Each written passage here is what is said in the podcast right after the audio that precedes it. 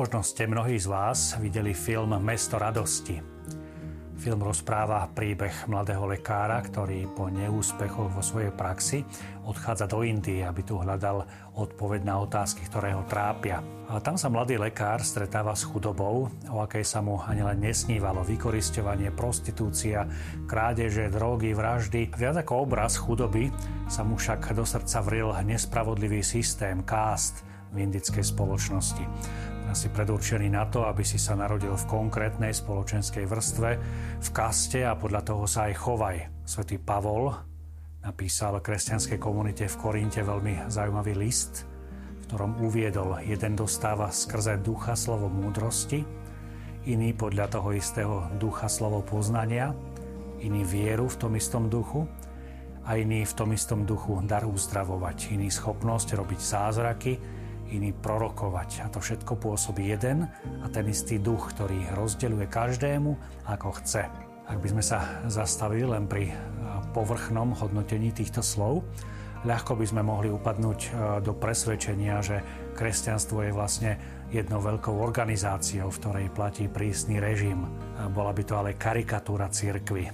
Bola by to karikatúra, vykresľujúca jediný pohľad na církev, lepšie povedané na jej ľudskú stránku církev je ale božsko-ľudská ustanovizeň.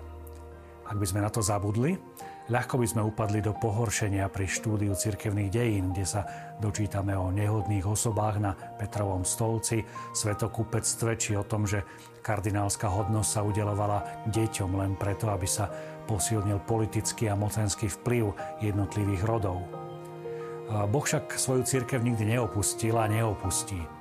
Dokázal to tým, že sa stal človekom a že nám dal svoj prísľub, spečatený zmluvou jeho vlastnej krvi vyriatej za každého z nás na kríži. A preto prichádza duch, ktorý rozdeľuje každému ako chce, ako píše svätý Pavol.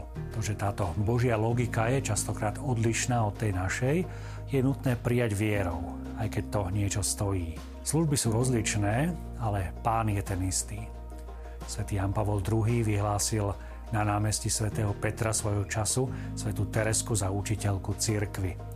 Tá, ktorá nikdy neštudovala systematicky teológiu, tá, ktorá nebola profesorkou na žiadnej univerzite, tá, ktorej jediným želaním bolo stať sa srdcom cirkvy, tá, ktorá našla charizmu, ktorú pre ňu Boh pripravil, jej malá cesta svetosti, ktorej základ spočíva v úplnom odovzdaní sa do rúk Boha. Kráčať ruka v ruke s Bohom neznamená zaviazať si oči pred problémami sveta a čakať, kým ich Boh za nás vyrieši. To znamená žiť síce s hlavou v nebi, ale nohami stať pevne na zemi. To znamená zakročiť tam, kde sa koná nespravodlivosť, kde sa kradne, kde si niekto osvojuje právo rozhodovať v mene iného, kde sa človek používa len na to, aby som mal ja z toho nejakú výhodu. Určite celý svet nezmeníme, ale spolu s matkou Terezou, ktorej sa pýtali na to, či si myslí, že zmení celý svet, by mal každý z nás odpovedať, moja práca je skutočne len kvapkou v mori.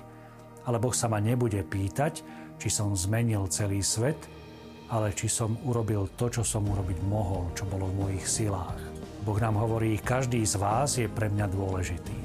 Každý z vás. Nikto nie je pre mňa prvoradý, druhoradý či treťoradý. Pre každého z nás mám úžasné povolanie. Či si lekár, či si pripútaný na vozíčku, alebo bezvládne ležíš na posteli, či si spevák, kňaz, maliar, športovec, či robíš pri sústruhu, alebo si bezvládnym starčekom, v mojich očiach máš nekonečnú hodnotu. Milujem ťa a ponúkam ti cestu, ktorú som pripravil len pre teba – povolanie, ktoré za teba nik iný nenaplní. Ako by nám Boh hovoril, poď, ver mi a poď.